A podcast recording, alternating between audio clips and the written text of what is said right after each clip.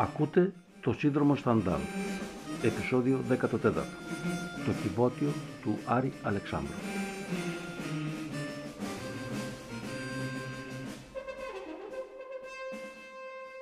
Πέμπτη, 8 Δεκεμβρίου 2022 Φίλτατε ακροατή, σπέβδουμε πρώτα απ' όλα να εκφράσουμε την ευγνωμοσύνη μας για το μικρόφωνο, τον φορητό υπολογιστή και τη σύνδεση στο διαδίκτυο που μας στείλατε με courier.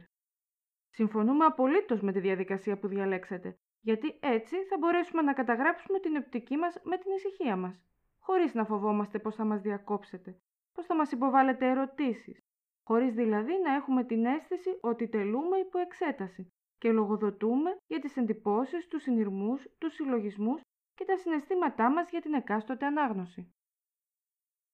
Φίλτατε ακροατή, βρισκόμαστε εδώ για να μιλήσουμε για το κυβότιο του Άρη Αλεξάνδρου, γνωρίζοντας πως στην πραγματικότητα ίσως και να μην υπάρχετε.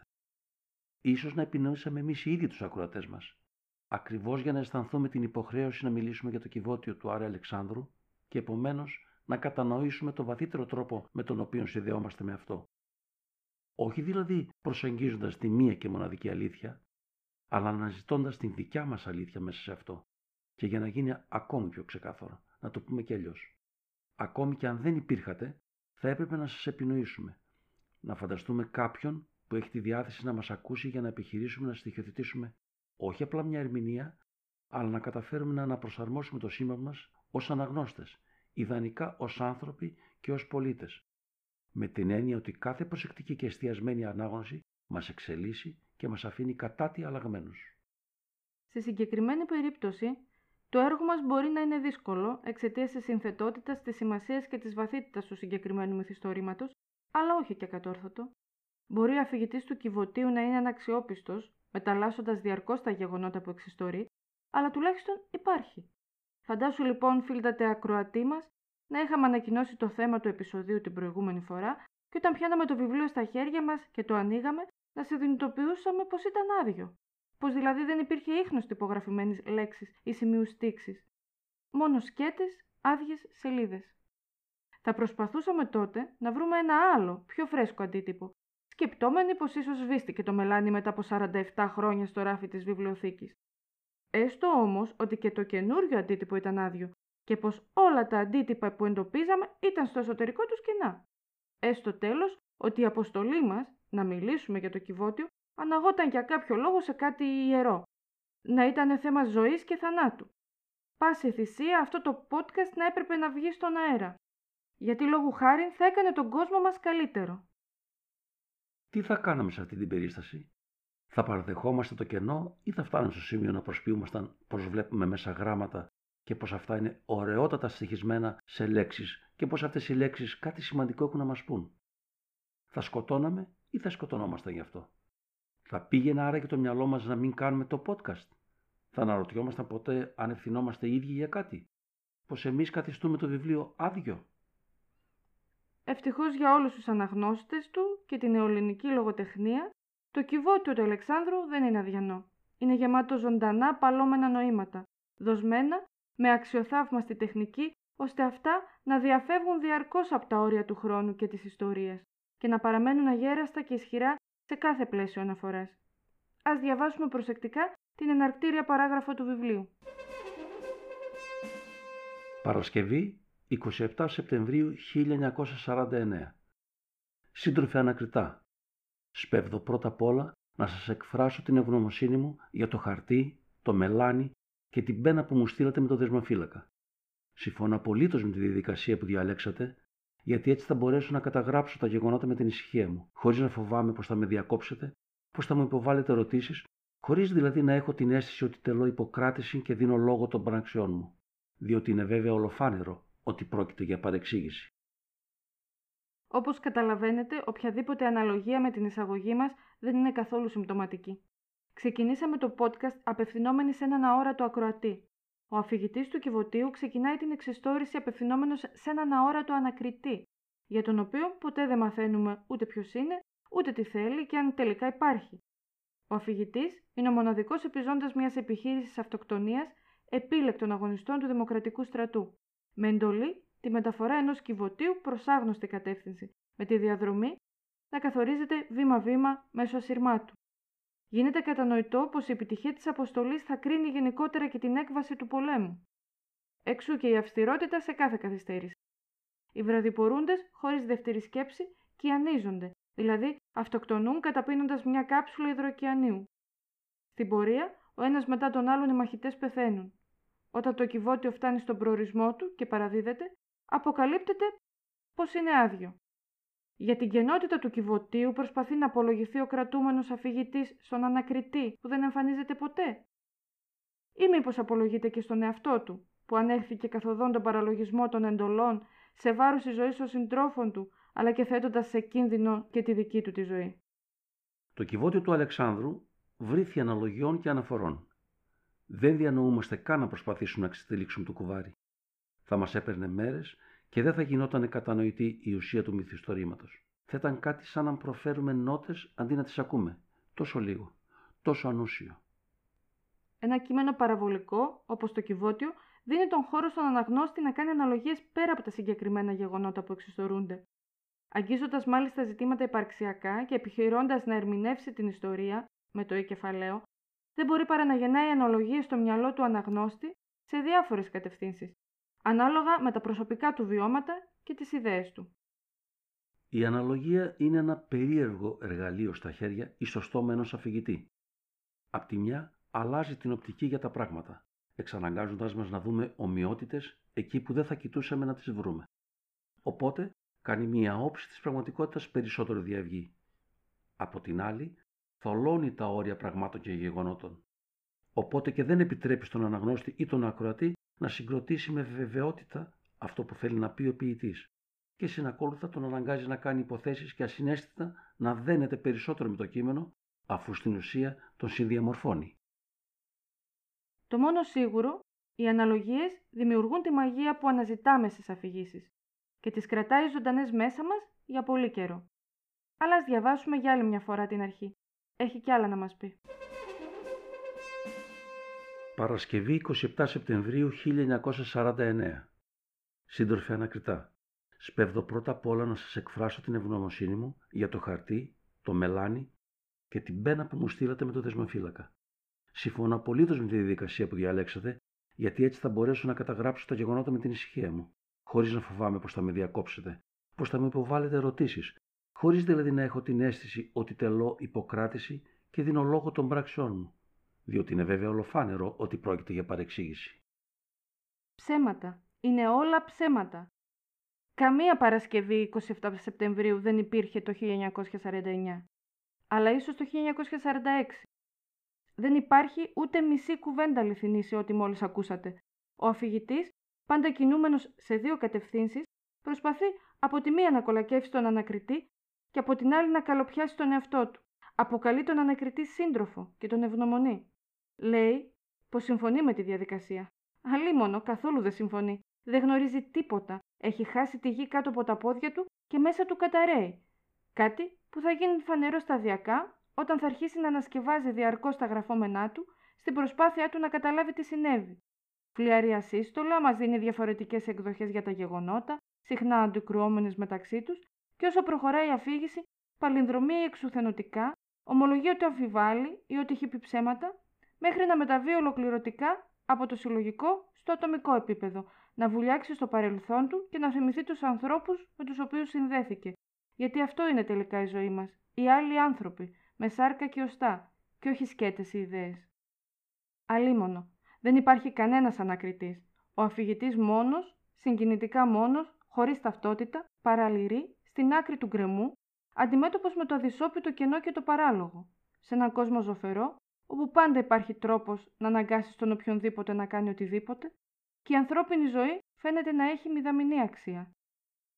Κλείσαμε το βιβλίο με τη σιγουριά πως θα το ξαναδιαβάσουμε. Έχει φτιαχτεί έτσι για να ξαναδιαβάζετε και για να είναι διαρκώς επίκαιρο. Επειδή εγκαθιστά την αφιβολία και την αναζήτηση στον περίνα της σκέψης, αφισβητεί μανιασμένα αυταπάτες, είδωλα, εξουσίες, αποσταθεροποιώντας πεπιθήσεις, κοσμοθεωρίες και ιδεολογίες ηρωικά υπονομεύει την ιδεολογία, άρα και τον πυρήνα του αφηγητή, του συγγραφέα και του αναγνώστη. χωρίς να ενδιαφέρεται για τις όποιες συνέπειες και γίνεται σημείο αναφοράς για την αντίσταση σε κάθε είδους δογματισμό. Επειδή μας αφορά σε ατομικό και σε συλλογικό επίπεδο. Το εγώ σε αντιπαράθεση με το εμείς και το εμείς σε αντιπαράθεση με το οι άλλοι εναλλάσσονται μέσα στην αφήγηση έτσι ώστε όταν φτάσουμε στην τελευταία σελίδα αντιλαμβανόμαστε πως το βιβλίο εξελίσσεται όχι μόνο σε ένα κατηγορό, αλλά και σε ένα αυτοκατηγορούμε. Αυτό είναι που το καθιστάς παρακτικό.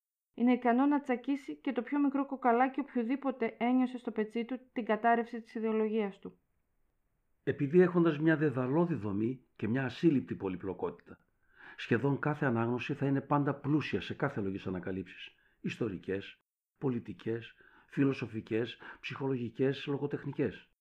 Παρουσιάζει μάλιστα θαυμαστή σύγκληση θέματος, πλοκής, χαρακτήρων, αφηγηματικών τεχνικών. Αυτό που θέλει να μας πει ο συγγραφέας αντανακλάται και αναγνωρίζεται παντού.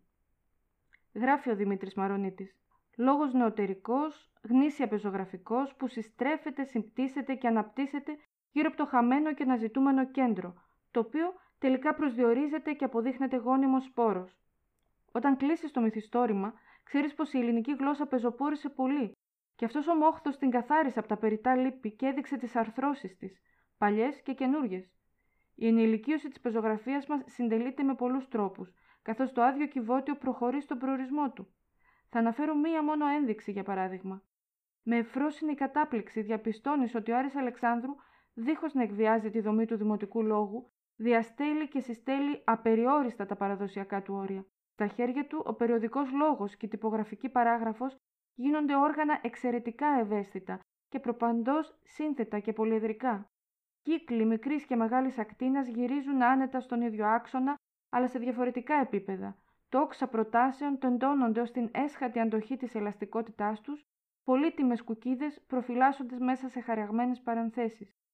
Ύστερα από το κυβότιο, ο πολυδέδαλος λόγος του Προύστ δεν μοιάζει πια μετάφραστος. Αφήσαμε για το τέλος λίγα λόγια για τον συγγραφέα Άρη Αλεξάνδρου, τον οποίο γνωρίσαμε μέσα από τις ευφυείς μεταφράσεις των έργων του Ντοστογεύσκη από τα ρωσικά, που ήταν η μητρική του γλώσσα. Μέχρι τότε μετέφρασαν τον Ντοστογεύσκη από τα γαλλικά. Η ζωή του εμφανίζει σε πολλά σημεία αντιστοιχίες με το μυθιστόρημα. Ήταν ένας μοναχικός αγωνιστής, ανέντακτος, εξακολουθητικά εξόριστος, κρατούμενος και από όλες τις μεριές κατηγορούμενος, τόσο από τους πολέμιους της δεξιάς, όσο από τους ομοειδιάτες του της αριστεράς. Είμαι προδότης για τη Σπάρτη και για τους σύλλοτε Σπαρτιάτη, έγραψε ο ίδιος. Δεν ανήκω σε κανένα κόμμα και καμιά πολιτική οργάνωση. Δεν είμαι οπαδό καμιάς θρησκείας.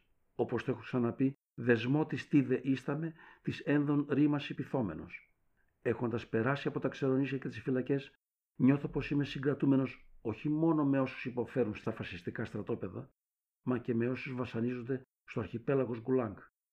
Νιώθω αλληλέγγυος και συνυπεύθυνος με όσους αγωνίστηκαν, αγωνίζονται και θα αγωνιστούν εναντίον όλων των τυράννων, εστεμένων και τραγιασκοφόρων, εναντίον όλων των δεσποτών, γαλονάδων και αρασοφόρων. Το 1966 ο Αλεξάνδρου ξεκίνησε να γράφει το Κιβώτιο, ζώντας ακόμα στην Αθήνα. Θα το ολοκληρώσει το 1972 στο Παρίσι, όπου καταφεύγει το 1967 με την επιβολή της δικτατορίας του Παπαδόπουλου, υπό το φόβο μιας νέας φυλάκισης. Το 1975 το Κιβώτιο κυκλοφορεί στην Ελλάδα από τις εκδόσεις Κέδρος. Τρία χρόνια αργότερα, το 1978, πεθαίνει 56 ετών στο Παρίσι από καρδιακή προσβολή, μόλις έχοντας προφτάσει την έκδοση από τον Νίκο Γκαλιμάρτη της γαλλικής μετάφρασης του Κιβωτίου. Σύζυγός του, δίπλα του από το 1958, ήταν δημοσιογράφος και ποιήτρια και τη δρόσου. Να προσθέσουμε ότι αξίζει να αναζητήσετε το βίντεο της εκπομπής Παρασκήνιο του 1986 και τη μελέτη του Δημήτρη Ραπτόπουλου, Άρης Αλεξάνδρου, ο εξόριστος. Όπως μας λέει ο Ανδρέας Φραγκιάς, για όσους τον γνώρισαν, μαζί με το έργο, παραμένει η ανθρώπινη παρουσία που είχε μια εντελώς ιδιαίτερη μοναδικότητα. Η μοναδικότητα, εκτός από τα άλλα, συνίσταται και στην απόλυτη ταύτιση του ανθρώπου με το έργο του. Γιατί όταν γίνεται λόγος για το χαρακτήρα του, γίνεται αναπόφευκτη σαν η καλύτερη δυνατή σκιαγράφηση η παραπομπή σε δικά του κείμενα. Και αντίστροφα, τα κείμενα αυτά είναι στοιχεία της βιογραφίας και της ψυχογραφίας του. Η ταύτιση υπάρχει πλήρης, χωρίς ρογμές. Εσωτερική ζωή, πνευματική λειτουργία, συμπεριφορά και ύφος γραφής γίνονται ένα, τόσο συμπαγές που είναι αδύνατο να ξεχωριστεί το ένα από το άλλο. Αντί χαιρετισμού ένα ποίημα του Θανάση Τριαρίδη, φορώντας τις ωραίες μας στολές. Αξίζει πάντοτε να θυμάσαι πως ο Άρης Αλεξάνδρου προς το τέλος της ζωής του, τη δεκαετία του 1970, δούλευε ως συσκευαστής πακέτων στα υπόγεια του Ερμές στο Παρίσι. Και όταν κάποιος προϊστάμενος έμαθε για αυτόν, για τα βιβλία που έγραφε, για τη φθαρμένη του υγεία, για τα χρόνια της εξορίας και της απομόνωσης, για κάτι από όλα αυτά τέλος πάντων, του πρότεινε μια πιο ελαφριά δουλειά, μια δουλειά πολυτελείας. Θα κάθονταν στην είσοδο του καταστήματος με τη σεβάζιμη ευγενική μορφή του και θα χαιρετούσε τους πελάτες. Αυτό μονάχα. Κι όμως ο Αλεξάνδρου αρνήθηκε, γιατί η θέση αυτή προϋπέθεται να φορέσει τη στολή του πορτιέρι και αυτός δεν φορούσε στολές. Είχε περάσει στρατοδικείο, είχε πάει φυλακή γι' αυτό. Είχε γράψει τον στίχο «Κυρλοχία πάσχω από δαλτονισμό, βλέπω τον κάθε στόχο ίδιο με την καρδιά μου». Και έτσι συνέχισε να συσκευάζει πακέτα στο υπόγειο. Και έπειτα, όταν έπαψε η δουλειά στη συσκευασία, ανέλαβε να καθαρίζει τα πεζοδρόμια στην είσοδο. Ό,τι χαμαροδουλειά να είναι, αρκεί να φοράει τα δικά του ρούχα. Αρκεί να μην φοράει στολή. Επίσης, αξίζει να θυμάσαι πως ο Άρης Αλεξάνδρου πέθανε στα 56 του χρόνια από ανακοπή σε ένα παρισινό δώμα τόσο φτωχικό, όπου ο απεινιδωτής των πρώτων βοηθειών δεν μπόρεσε να ανεβεί τη στενή σκάλα. Όλα αυτά να τα θυμάσαι κυρίως όταν ακούς όλους τους βολεμένους καθηγητές, συγγραφείς, εκδότες, διανοούμενους εν γέννη, να μιλούμε για αυτόν, να λέμε πως είναι ο πιο αληθινός, ο πιο έτσι, ο πιο αλλιώς, ο πιο σπουδαίος τέλος πάντων. Να μιλούμε για αυτόν, από τα ωραία μας σπίτια με τις φαρδιές σκάλες, φορώντας τις ωραίες μας στολές.